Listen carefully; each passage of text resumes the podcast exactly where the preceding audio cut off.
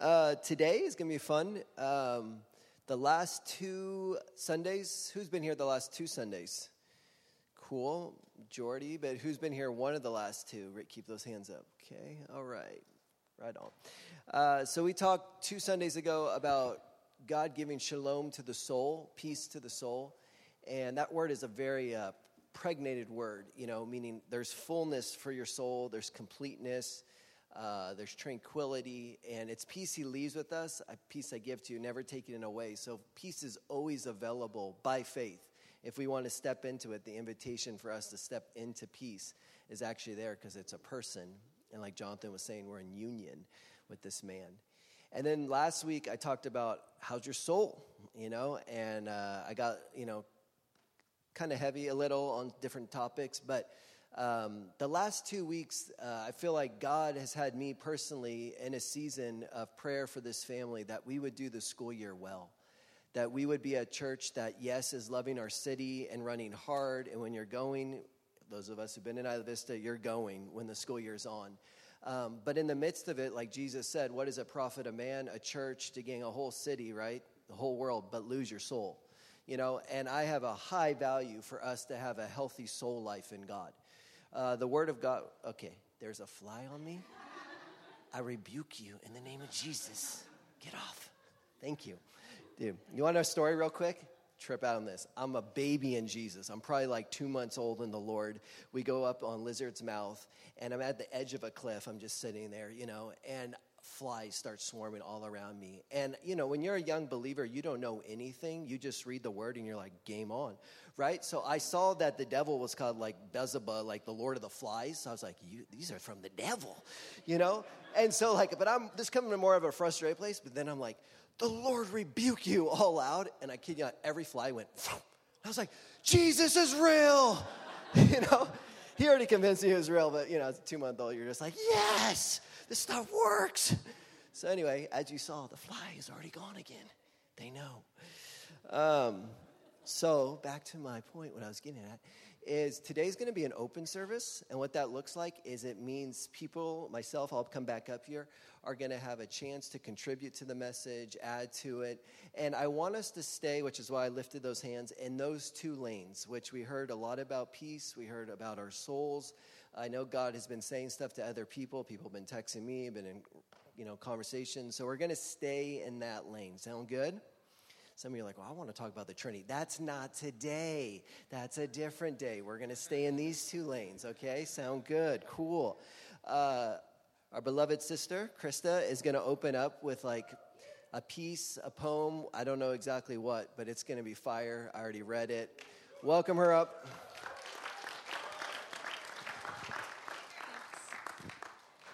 Hi, I'm Krista. Um, I'm going to read from this, and I don't know, you don't have to look at me. I'd honestly rather you pay attention to my voice. Um, yeah, I just want to thank Jesus first. Thank you, Jesus, that you love us and that you're here. That you're in each and every one of us. You give us peace freely. Thank you, Jesus. Um, so, if you know me at all, I love words and I love digging deeper about words, especially Hebrew words. Um, and so, I'm going to go over a few of those, and then after that, I'm going to read a small excerpt from a book by Brennan Manning. And as I read these things, just let God be God and bring meaning to you as He does. Um, yeah. So the word rested in Genesis 2 is Shabbat in Hebrew. It's where we get the word Sabbath, but moreover, it means to stop, to cease, or be complete. It also can be translated to celebrate. Another word I want to share is the Hebrew word menua. It also translates to rest but it's a different kind of rest. It's not just a nap on the couch, it's a restfulness that's also a celebration. It's often translated into happiness. Menua is something we create. It's not just a day or a moment out of the week where we sit on the couch and read our Bible. It's about cultivating an environment an atmosphere to enjoy your life, your world, and God. Now, moving on to the excerpt, um, Manning writes that he sees these people lining outside of a venue for a large wedding reception, and they're really excited. They're bursting with impatience. They can't wait to get in. Um, and they're sure of their reserved seats. And then he moves in to tell a more metaphorical story. But most of us stand outside the banquet door, listening to the merriment and festivity inside, half hoping that there really is a banquet in there, and that it's the nature of the world to be a celebration. We'd like to go in and celebrate, but wow, what if it's wrong? What if there is no banquet in there? What if it's a trick? Why don't a lot of us go in now? Because we know that inside, it's not a perfect banquet for the simple fact that we are still living between the cross and the resurrection. Christianity doesn't deny the reality of suffering and evil. Remember, after Jesus came down the Mount of Transfiguration, he told his disciples that he was going up to Jerusalem, that he would be executed, and that he would triumph over death. Jesus was not the least bit confident that he would be spared suffering. He knew that suffering was necessary, but he was confident of vindication. Our hope, our acceptance of the invitation to the banquet is not based on the idea that we are going to be free from pain and suffering. Rather, it is based on the conviction that we will triumph over suffering. That is so good. Resting in God doesn't look like praying weaknesses away or begging God to change you. Instead, it's just letting God be God. Pausing to realize your worries, the present moment stressor, the dream you feel that you ha- won't be sure if it'll come into fruition, is really just a speck in the perspective of heaven. Can you imagine heaven? Can you breathe in the fresh air it presents? This is from my own personal writing, so again, just let God be God and speak to you whatever He wants to speak to you. I carry no weight in this war between myself and me. I carry no weight at all. This being because the weight I thrust at myself hits me, but I do not absorb, but in it I lose part of myself. I do not gain a double portion of pain in the constant struggle of my thoughts, but instead I only become lesser than I was before. I decided to use myself as a weapon against myself. In this, I chose not to be weak. I realized by worldly standards I could not nor could I ever attain a point where I would look in the mirror and decide myself to be completely perfect and completely pleasing. No. I would always search to find something wrong. No. I would not even have to search because, as a human with the eternal perspective of a pinhole, I would always find something wrong with the picture I see of me. Where did this war come from? How did I wage it on? How can I end it? Do I dwell on my uncertainties and ask God to fill me in on every insecurity that will ever surface on my flesh? Or can I choose to devote myself to the very pinhole perspective I have? I can try my very best to squint my eyes to see through that very almost indiscernible pinhole until I can catch a glimpse of heaven's perspective. I can squint and continue squinting until it has become my adopted nature, until it becomes easier, until I forget I'm squinting at all, until the pinhole gets bigger, or rather, I become smaller, or simultaneously both. I have no other option than to commit myself to this because I believe. That's it. I believe. If you cannot believe, then what you get is an ever present pinhole behind the dresser in the corner of your room that only you think about late at night, those very restless nights. If you cannot believe, then what you get is a hanging picture of yourself everywhere you go. The picture will only become uglier, and you will notice more flaws in yourself than ever before. If you cannot believe, then what you get is a war that will run you broke, dry, desolate, and beat. If you cannot believe, you cannot understand what it feels like to gain more than yourself. Rather, you know only what it feels like to lose most of yourself. A pattern and spiral of the precarious nature of discovering who you are until you not even know where you began. The idiosyncrasies you want to be you are only a fickle glimmer. Reality and what it means is a fickle glimmer until you learn to trust the fickle glimmer and it becomes fickle no more. These questions are good it means we are not easily pleased. And if we cannot be pleased, this is good, because this means we are dependent on pleasure. Pleasure is heaven, pleasure is God. Let us be pleased and squint through the pinhole. Let's celebrate that we really have nothing without God. The pressure is off. Jesus took it upon himself, the burden of the world. Let's celebrate that we have a seat at the banquet, that heaven is real, that you are beautiful, and that God roars through our sleepless nights. His voice echoes through the marble palaces and beautiful places of our souls. He consoles with the touch of a thousand hummingbirds in flight. We can rest. Let's celebrate Menua, Shabbat, Jesus Christ, our communion, and rest with our Father. So good. You. Always takes courage to come up. So we're going to open it up, and people who have testimonies about stuff, maybe even in the last two weeks, or things you want to add to the conversation. Um, to me, this is a very big topic. It's something that's not talked about a lot in church. Most churches, I would say, in the area of how's your soul, emotional health, um, addressing pain, addressing hurt, not trying to go around it, going through it.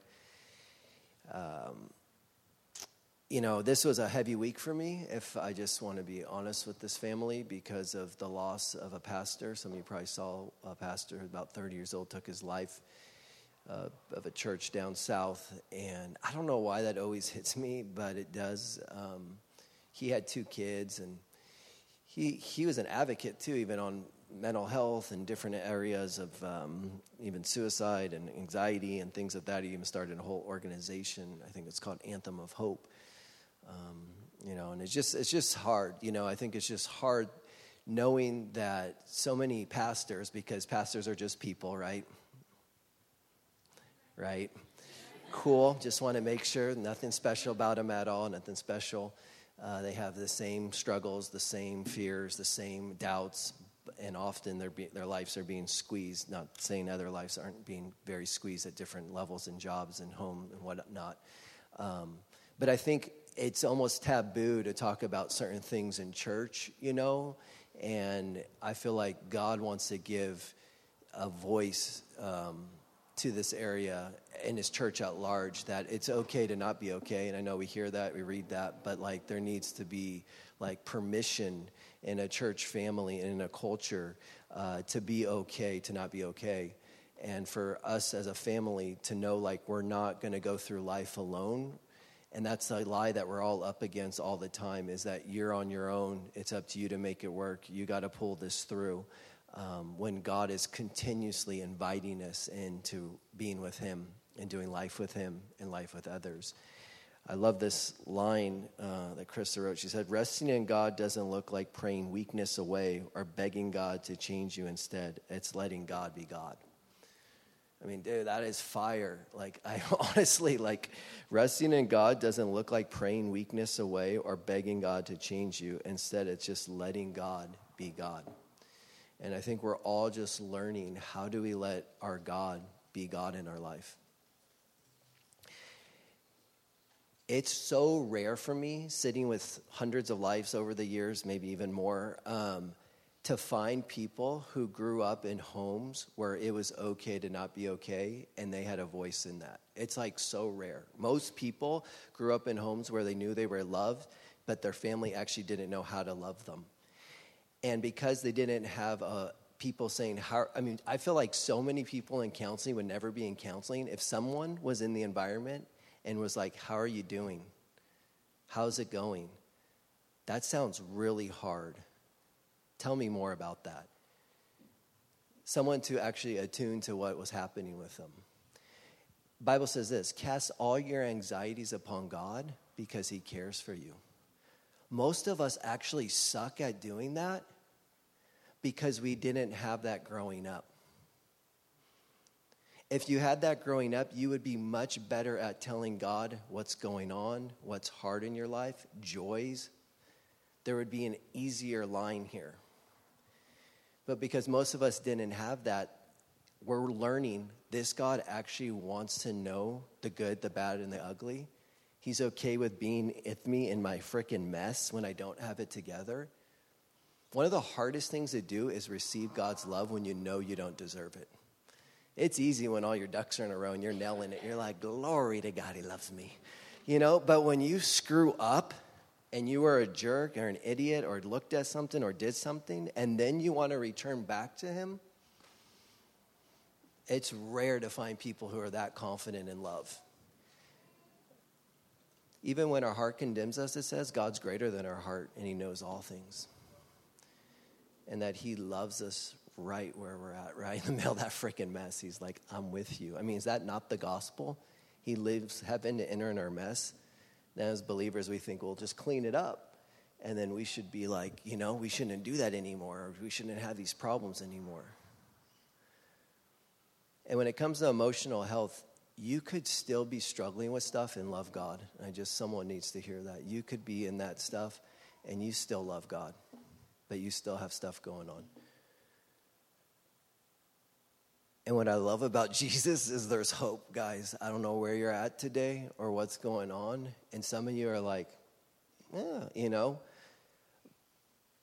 But trust me, there will come a day with what I'm saying right now will make more sense for some of you because man i've walked with people after they leave iv into other things in life bridges some of you have not crossed things that will squeeze you in ways you never thought you'd be squeezed and that's when god gets real that's when god gets real some of you have been through hard things already in your upbringing in childhood and sometimes that's a gift later because then it kind of takes off the veneer and it allows like the truth to actually come forward quicker but life has a way of freaking squeezing sometimes. I have 10 kids staying at my house. Six of them are ours, four are my sisters. I've freaking been squeezed the last like three days. Stuff's coming out of me. I'm like, that sucks. That's still in me? freaking jerk. Sorry, boys. Apologies from the front. Anyway, that's enough for me. Psalm 62 5 says, My soul waits in silence for God and God only. It's good to bring the soul into God's presence. My soul waits in silence for God and God only. Cool, I'm just going to leave it, and there's never pressure. Um, but if you feel like you want to add something or say something, feel free.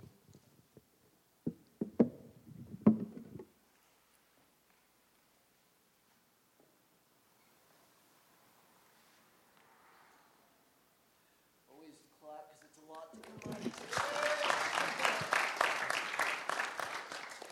Oh, is it? Okay. Um, so I'm JR. I go to Westmont College. I'm a sophomore. I'm from North Carolina, and I've, I've just recently started coming to this church uh, the past couple of weeks and stuff. But um, recently I've been starting to try uh, reading the Bible more often and uh, living life and in my journey with God. And uh, yesterday I read Proverbs 16. I don't know how many of you guys are struggling right now questioning like whether or not God has a plan for you. I, I question it all the time. Like, I follow God with a blind trust, and uh, I came to Westmont. I don't have any friends. I don't have any family here. Never even been to California before I even came here, and uh, I question whether or not like I have a plan. Like, I, and I question what God has for me here. And I, I came here with expectations of what I wanted in life, and that's kind of me telling God like, okay, well, I'm going to come here, and this is what's going to happen. And that's that's not how life goes. It's you go somewhere, and God shows you and tells you what's going to happen. So nothing really goes in your life as planned, but God always has a plan. And uh, verse six, uh, chapter 16, verse 1 of Proverbs, um, says, The plans of the heart belong to man, but the answer of the tongue is from the Lord. And that, in my Bible, it said that we, we can make our own plans, but God is the one that decides how they go and how everything goes with that. And in 3 and 4, it continues. It says, Commit your word to the Lord, and your plans will be established. The Lord has made everything for its purpose, even the wicked for the day of trouble. Now, everything in our life goes for a reason. My dad died when I was 16. My brother, older brother, died when I was 9. And my younger brother was shot and killed in January when he was 15 years old. And I had plans with each and every single one of them. I wanted to see my older brother get married and be a part of his life. I was going to be an uh, uncle, and I wanted to be there for my younger brother when he turned 18 and stuff. I wanted to help guide him into whatever life he was going to go into. And my dad, he's my dad. You have all the plans that you could ever imagine with that. Whether or not it's him seeing my sisters get married, see me graduate, see me win states, anything. And just I question whether or not God had a plan, but every single purpose, that every, every single thing that's gone through each of those struggles, I've learned something every single time. And I am fearful of opening up to people. I'm fearful of talking to people and loving people and showing people who I am because I've moved around so much and I've lost so many people in my life that it hurts and it sucks to put into people. And it sucks to be able to open up and know that I'm just going to get hurt again at the end of the day. And the last verse of verse 16 is the, uh, it says, uh, in my Bible it said, we may throw the dice, but in the end, God decides how they roll. And like I, I can make all these ideas and I can think of everything and it's not going to go the way I want it to because if it's not what God wants, it's not it's not what's going to happen. But if any of you guys are questioning whether or not God has a plan for you, and like I have so many times, God most definitely has a plan for you. And it might not always go the way you want it to, and it might not always go when you want it to, but at the end of the day, it's what He decides to do. And if it's your time to go, it's your time to go. But until then, He's going to make everything fall into place how He wants it to. Um, can we just like acknowledge that? I was like so courageous. And,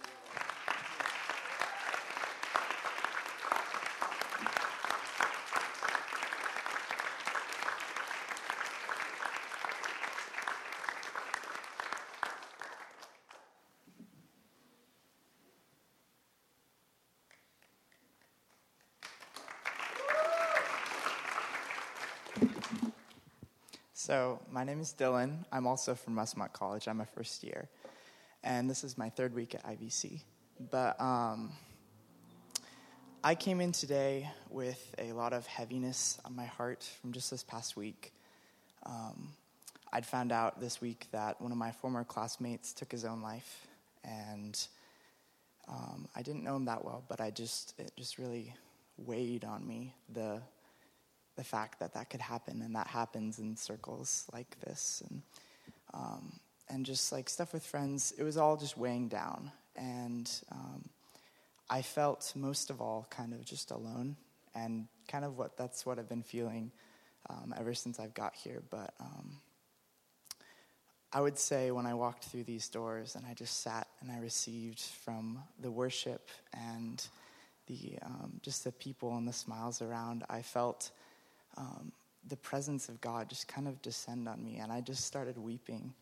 And I just was like, God, I, I need a hug. I need a hug from you.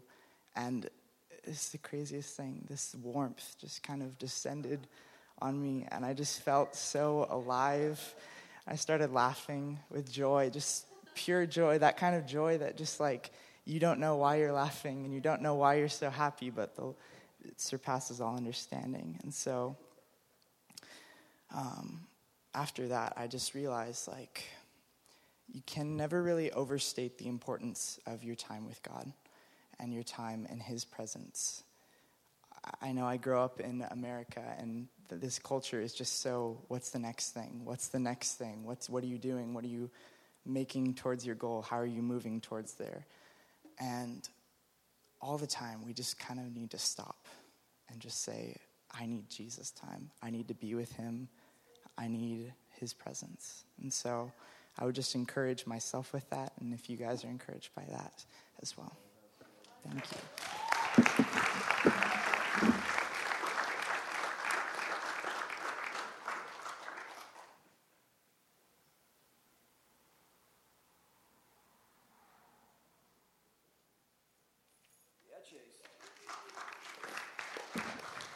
Up, guys? Um, not, I don't have anything in line with the last two amazing guys who, the braveness to come up and share. Um, but I just had a kind of a revelation on um, Jason's teaching about like peace. I may pull up the verse. Um, peace I leave with you, my peace I give to you. Uh, not as the world gives, do I give to you.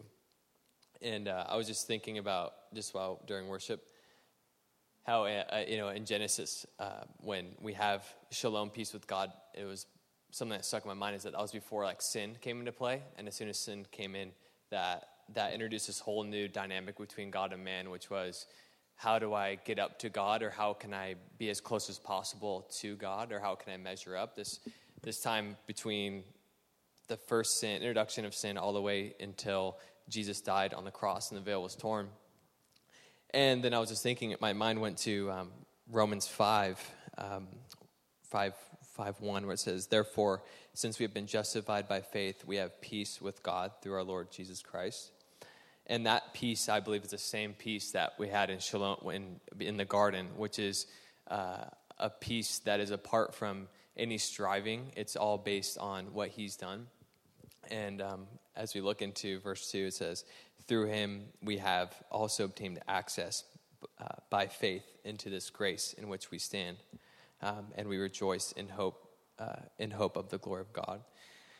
Um, and it's the same. Um, it's almost I don't know. It's just so special that we can return and obtain this uh, uh, this new access now by faith back into as if sin never existed in our lives. And it just to me illustrated how sin and peace are in opposition to to one another, and how being made fully righteous by the blood of Jesus Christ and by His grace, now we can not just have peace with God in His standing, but through the way we are able to live our life and do relationship with God and love other people, we can kind of like Jonathan was saying, live like Christ and live like um, someone who who never knew sin or had sin never be a part of their life.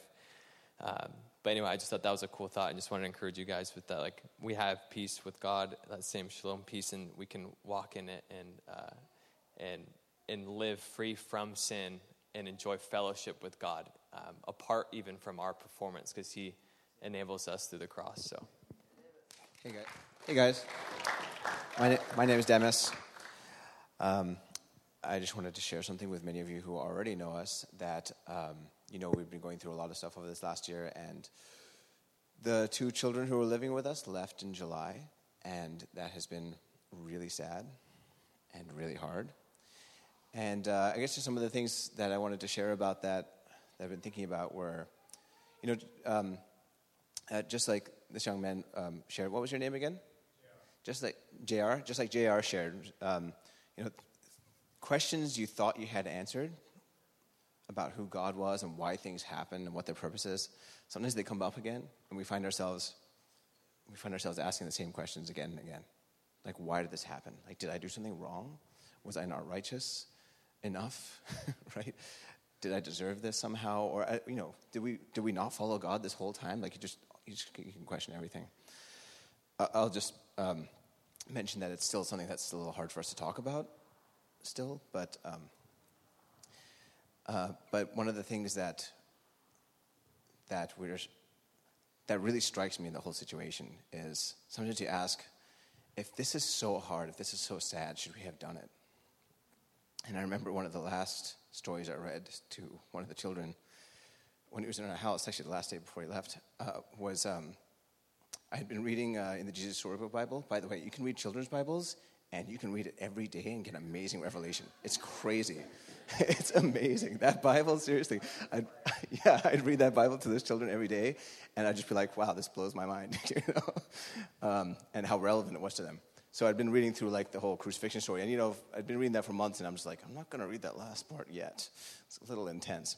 Anyway, this we finally were there, and I was reading about Jesus going to the Garden of Gethsemane, and um, and crying and crying out. In the Jesus Storybook Bible, they they say that um, he was like so heartbroken that he was going to be separated from his father, which actually is exactly what happened to these two children that I was reading it to.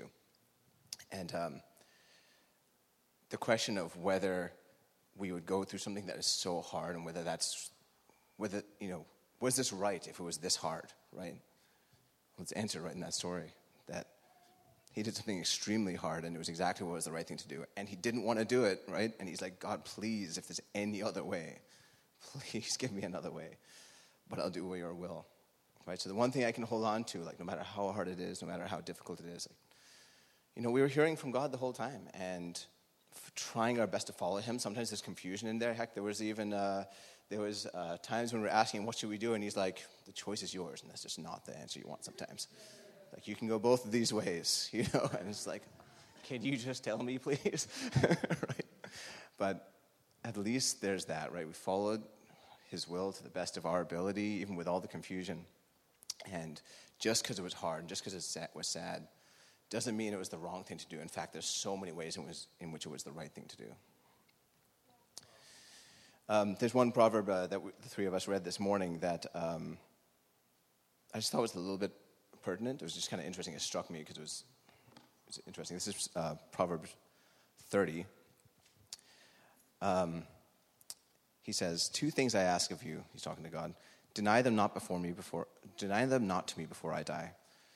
Uh, the first one is uh, re- remove far from me falsehood and lying. Okay, we all want that, right? It's the next part that I thought was surprising. Give me neither poverty nor riches. Feed me with the food that is needful for me, or give me just enough food that I need. Otherwise, so that I, lest I be full and deny you and say, Who is the Lord? Saying, like, don't give me too much that I don't need you. And that I would just, you know, it's exactly what uh, someone said earlier, that, or I think Jason said it earlier. We could have everything's going well, and we're like, I'm, I'm good. That's cool, God. You know, I'll let you know when I need you.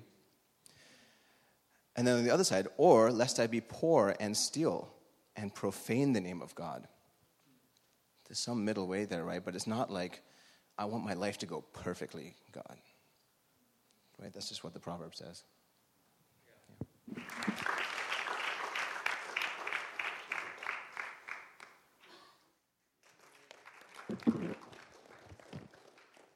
Hi, I'm Joanna. I've been here for about two years and I go to Santa Barbara City College.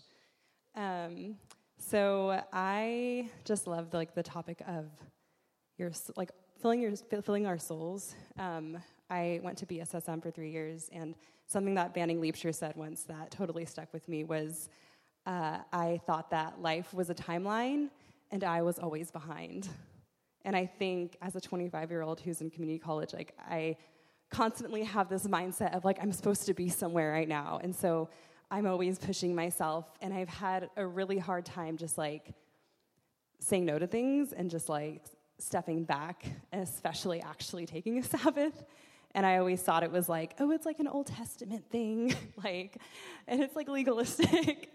um, but I, Krista, I love what you said. Like, it actually comes from the word Shabbat, and um, I thought like it was just about getting physical rest, but God's been showing me like it's actually at three levels it's spiritually and emotionally and physically. And you can spend a whole day like just sleeping in, and that's like still not enough.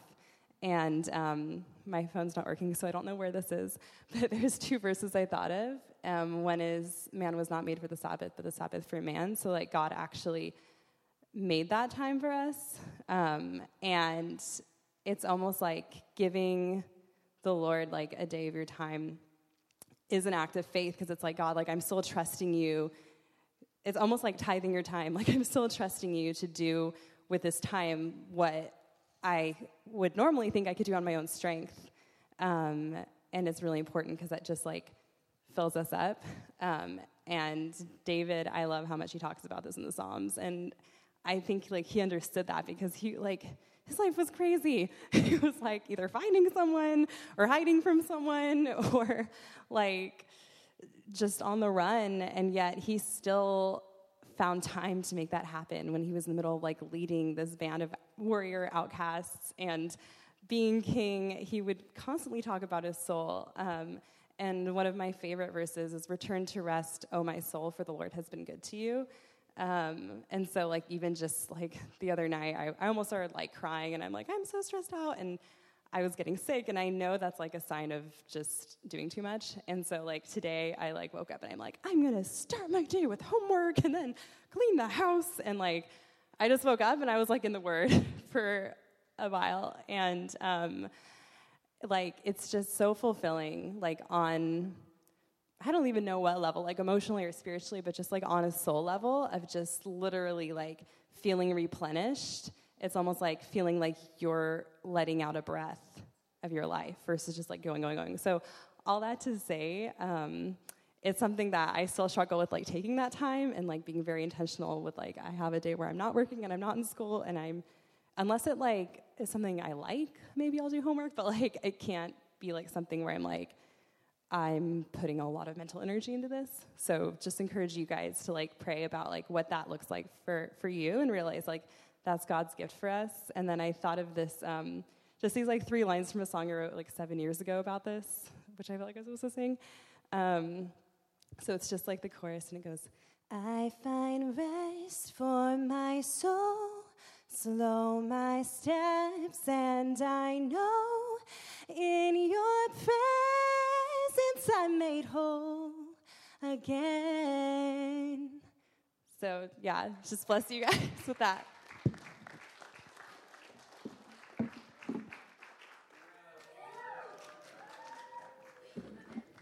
Hi, my name's Sierra. I just moved here like three months ago, post grad. Um, and I just want to emphasize, like, on this rest thing, I did my degree in three years instead of four years. So that looked like a lot of overloaded credit semesters. And when you're taking 24 credits in one semester, you don't just like accidentally find yourself in rest. You have to make time for rest. And so I learned a lot about rest in my last three years. And I think the biggest thing that I learned is that, you know, we were created on the sixth day and we immediately entered on the seventh day into rest with God. And our culture tells us that we should work, work, work, and then we deserve our vacation, or we should work, and then we deserve to go to sleep and hang out with our friends. But actually, the way that we were designed, like in the original creation, is that we were meant to start from rest. And so we should be working from rest, not working to receive rest. Um, so as we're going into the season of school starting and Jesus Burgers and ministry and stuff, um, don't wait to find time, make the time.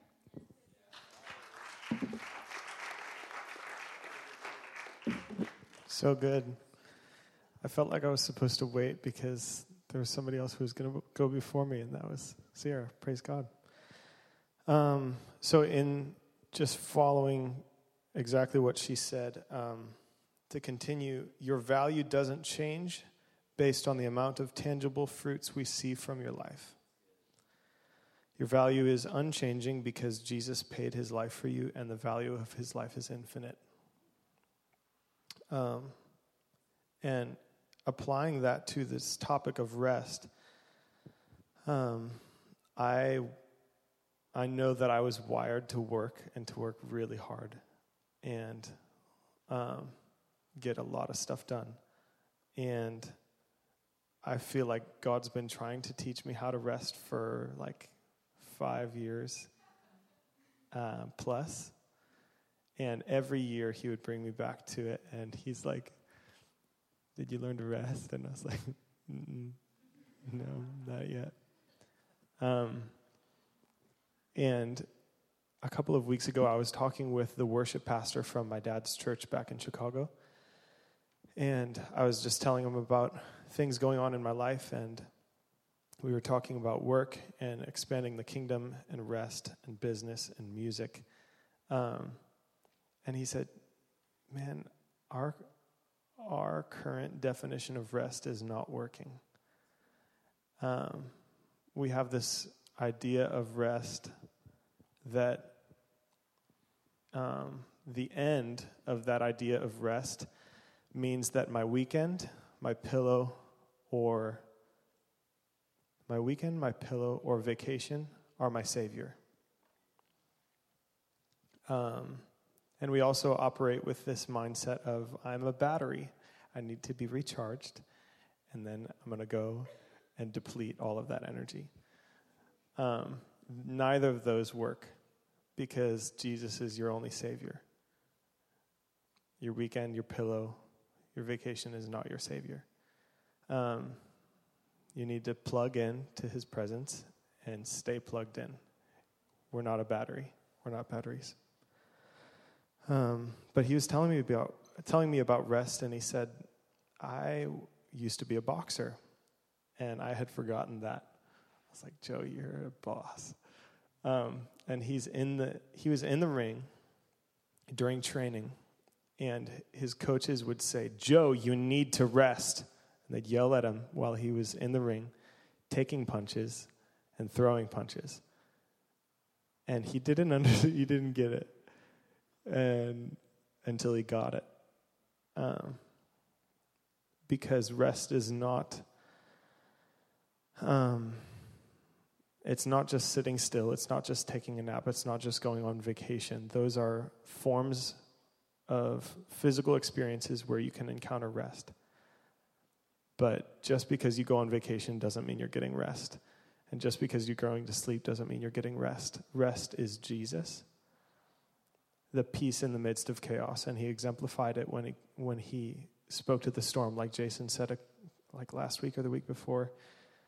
When Jesus spoke peace over the storm and told the storm to stop, he was, he was coming from that place of rest. He, he had been asleep, and he was coming from that place of rest, and then he let out the rest that was inside of him. And it literally changed everything around him. And I think so often we miss out on chaotic opportunities to release the rest that's inside, the rest that comes from being rooted in our identity in Jesus, that our value never changes, that no matter how hard we work or how many things we do, that His love for us is only growing. Like we're not working to, perf- we're not performing to gain anything from Him. Like um, even the concept of being used by God is outdated because Saul knew, or Saul was used by God, David knew God. And we have an opportunity here to walk in this covenant with Jesus where that rest that he exemplified for us when he was in the boat, changing the entire atmosphere, we have an opportunity to step into that and to practice that. And sometimes that means we need to take a nap instead of going in going into a chaotic situation and whatever. But sometimes it means we need to walk into that situation. Um, say, for example, like your your inner inner world is like chaotic. A lot a lot of things going on. A lot of to dos. I'm super stressed out. I just got off of work. Should I go to Jesus Burgers tonight, or should I go to IVC, or should I go to real life or should I go to chapel? Whatever it is. Um, sometimes, like, there's a, a learning curve and an opportunity to walk into that situation instead of walk away and try to obtain rest on your own. Um, and I just think we miss out often um, because we have this, like, I've got to recharge my batteries idea instead of like, I'm plugged into the presence of God, and wherever I go, peace is there because He's the Prince of Peace. Um, and uh, I had one last thing that, uh, or two more things. The, it's the Adamic delusion that any type of complete, completeness, perfection, or rest is found outside of relationship with Jesus. Right? When like it's a delusion. There is, there is no completeness, no rest, no perfection outside of relationship with Him. Um, and that applies to more than just those three things. It applies to love, it applies to hope. Like, um, yeah. And then um, one last thing, just how this has played out in my life um, in regards to like taking those opportunities to like plug into his presence um, in the middle of so many other things going on in my mind is when leading worship. Like, there are so many musical things going through my mind. And sometimes you can tell because my mouth will hang open when I'm playing, because like I I lose control of like my mouth because I can't. I'm like there's so many other things happening, I'm thinking about chord progressions, I'm thinking about melodies, I'm thinking about timing, I'm thinking about communicating with all the other band members, I'm thinking about like what what's going on in this room, like who's walking in, God, what are you saying? And then on top of that, just trying to just be me and Jesus like ministering to his heart.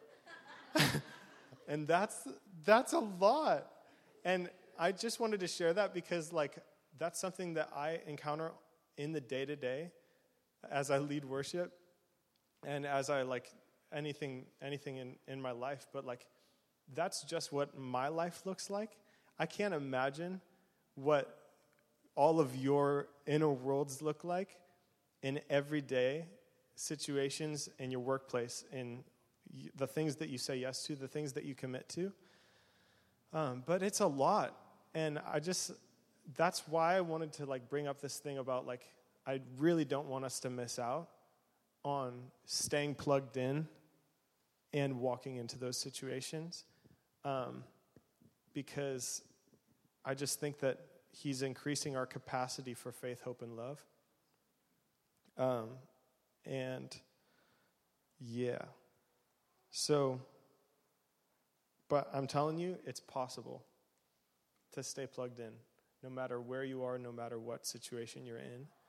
Um, and I really believe that that is like participating with a system that God has set up for us, for us to walk and live and talk and walk in the power exactly like Jesus did. Um,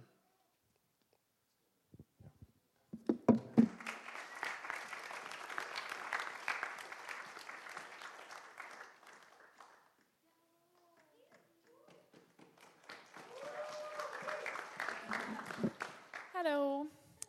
I had a really crazy revelation this week, and I heard, like, in my head, you're supposed to share this. Like, you've got to say something. And I was like, well, that's just too bad because I'm pretty sure someone's speaking at church on Sunday. So maybe next time. Um, so, anyway, I feel like I have to get up here and, and share it. Um, it's just been kind of a funny week. Um, sometimes God really moves in your life quickly, I feel, or He really opens um, your mind so much. I feel like that's what this week has been for me. And it kind of started with meeting someone who was like a non believer. I have no idea why I went up to this guy and just started a conversation with him. And then somehow I'm just like at the cruisery, like drinking a beer with this dude and talking about God. And he doesn't believe in God because his he prayed one time and his mother still died. And I think we can all relate to that in some way. Like you pray and you ask God for something and it just doesn't happen the way you want it to happen. And it could be crazy, like, you know, losing a parent, losing a person, or I didn't get to work on time, even though I prayed that I'd get to work on time, even though I left late. So, you know, it's like little things or big things. Only me? That's just me? Okay. anyway, and I thought about my relationship with God, and it was always a struggle for me growing up in like a Baptist church because I heard get close to God, be in the Word, but all of that was to feel righteous. Like it was like the drug of righteousness and feeling so close to God, like I'm with God, you know? And I just hated it. My spirit just hated it. I thought, no, I, I don't want anything to do with that. And I feel like lately I've thought about my relationship with other people. And as I was talking to that guy, I thought about my relationship with God, and I thought, how horrible. I am like the worst friend to God. I go to him and I say, do this. Thank you. Bye bye. And then when it doesn't happen, I'm like, you weren't there. You didn't do what I asked. And think about friends we have in our lives that treat us like that and how soul crushing it is to see it. And just, you know, beyond the fact that God has a greater plan and He knows way better than we do, I just think I started to realize my relationship with God wasn't, He doesn't want to have a relationship with us just so that He can feel good and He wants all the praise. We cannot have a good relationship with anyone in our lives, and we cannot love anyone well enough until we love God. And it was learning that that I kind of started to see things differently. And I don't know if that'll land for anyone, but for me it was like super radical that that's my relationship with God and that needs to change. And I just feel like that's what growing closer to God is. It's not having to ask God to fix something, it's getting closer to Him and having things radically change around you. It's not asking, it's just receiving. And it's so incredible. And that's the way God made us to be. And even just being in relationship with other people, you know, sometimes we come across people that we don't like. And God's just been moving in me so much because He loves them. And when we love God, we start to love these people that we hated. And we're like, why? I don't like them. I don't like them. I don't like them. And you start to see all the things that God loves about them. And just love starts to fill your whole heart. And I just, I don't know. I think it's pretty crazy. Um, so, anyway, that's kind of a, a bunch of things all at once. But I just think it's really important to stop praying the way we were maybe taught to pray and to stop coming to God the way we were taught to come to, to God and for the reasons that we were taught to come to God. And it can look like so many different things for so many different people. But when you do get closer and closer to God, I feel like you don't have to ask for this to change and this to change and that to change. It's like a domino effect of just so much good stuff. So I'm going to leave it there. Thank you.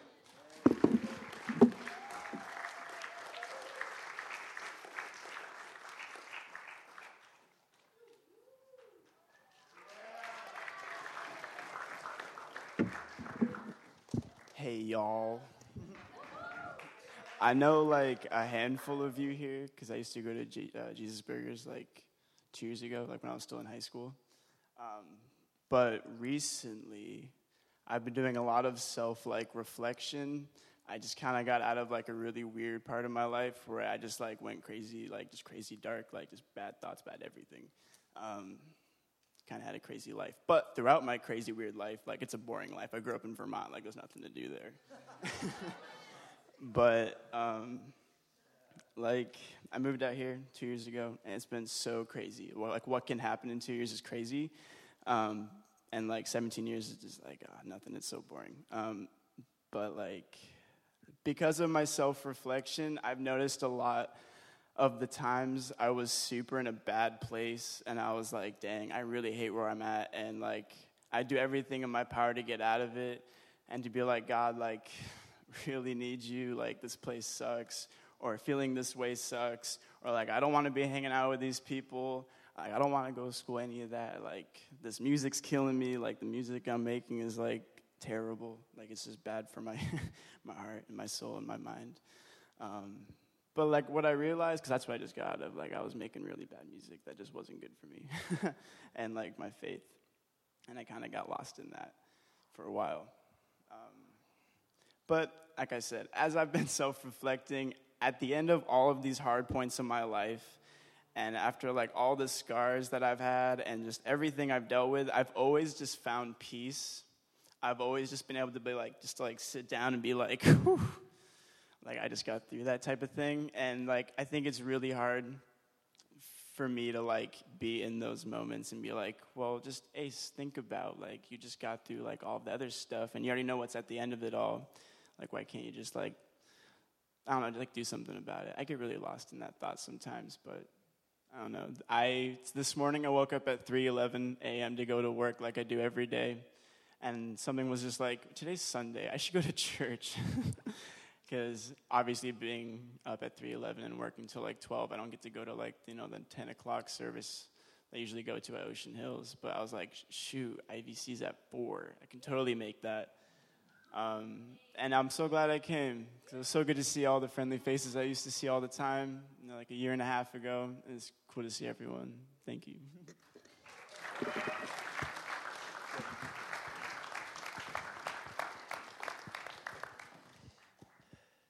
Does anyone else feel like, man, I gotta share this before Jason closes out? If that's you with the pounding heart that has sat there the whole time, this is your time. We're good. Oh, Junior. Okay, baby. Welcome, Junior, up.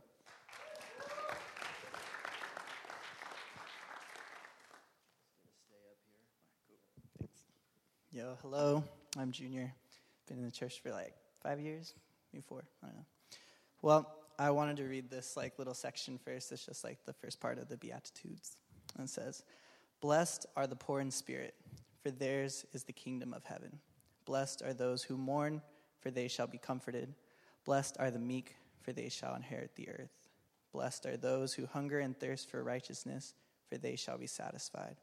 Blessed are the merciful, for they shall receive mercy. Blessed are the pure in heart, for they shall see God. Blessed are the peacemakers, for they shall be called sons of God. And that little like section has sort of worked itself as a place of like when my soul is feeling like out of whack. It's like I don't know like where um, where am I supposed to rest or where am I supposed to go to find security again? For some reason, my soul like delights in the Beatitudes. I just like I go, I read it, it's like, yeah, like blessed are the pure in heart, for they shall see God's like I'm gonna try to seek out what it means to be pure in heart. And like sometimes we fall short of that of those things or um, even with like trying to be a peacemaker, it's like peace to one person isn't peace to another person. Like you find those out if you live in a community house sometimes. So, uh, but yeah, on this past two weeks, we talked about a lot of like the soul, and um, one thing that I took to heart like very seriously last week was like how do you feed your soul? Like what is life giving for that? And so I endeavored to do some things that I wouldn't normally do for the past three years. To give a little background, I lived at the Jesus Burgers house. So a lot of my internal world was like, all right, I want to be a good face for the Jesus Burgers house, and I want to make sure that like everything I do reflects this like great house like well. And then when I got out of the house, I didn't know what I was doing, and I was like, oh shoot, like I don't even know what I reflect on my own anymore. So, anyways, this past week, I like drank some beer, and I like never drink beer. Like not that it was something that needed to feed my soul, but it was something that I know is like communal for some people. And like I trust those people, I trust their decisions. In my house, like alcohol was never a, a, like fun thing. It was always like led to really bad things. But it was just like a, a way for me to relax with some people. And then later in the week, because uh, that went really well, I like prayed it like while I had a drink, and I was like, God, this is cool. And then later in the week, I like listened to what I would call like thug music, which like I have given up those parts of my life because I feel like it got me unnecessarily angry. But now I listen to it, I'm like, gosh, this is so cool. Like this guy on the other side of the mic, like he experienced something that he didn't know how to process and turn to music. And like, then he gets to share those projects with people. And it's not just this habituation of anger and aggression, it's actually like a forward progress for whatever those issues that he's rapping about. And so those are some ways that I was able to like basically feed my soul of just like, all right, like soul, like what do you want to do? How are we going to do this with God? And um, it turned into a pretty cool past two weeks. So.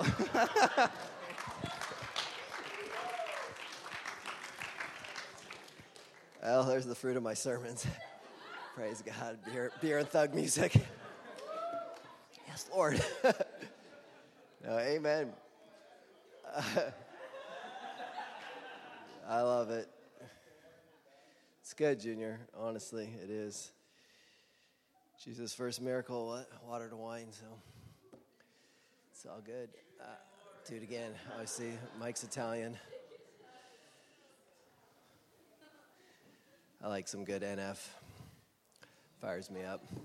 He's a rapper, Christian. It's about all I can listen to. I listen to so much gangster rap. I can't go there. Just it's crazy how music can come back so fast. Um, so just to your neighbor, say, I'm learning to be with God. I'm learning to be with God. And then the second thing is, who has always been with me. So we're all learning to be with this person who has always been with us, right? Come on. Well, Father, we just love you. We say thank you for this gathering. God, we thank you that you're the God of body, soul, and spirit. And Father, we are asking that you would teach us as a family how to be a healthy body, a healthy church. God, how to love our city and prepare our hearts for the school year. Jesus, I thank you in the midst of revival, you told the disciples to get away and go to a lonely place. And I just believe you're saying that to us, God, that we need to continue to find that place throughout the day, like Mark was talking about, and just throughout carving out time for you. God, we thank you even through the Psalms, we see Selah, just pause give thanks, slow it down, honor you. God, teach us to have Selah moments. God, teach us to smell roses. God, teach us to honor you with the sunset. God, just teach us to see you throughout our days. God, we're learning to be with you, and we're so thankful that you have always been with us. God, we are so thankful. Make us aware, God, of your presence. In Jesus' name, amen, amen. Cool.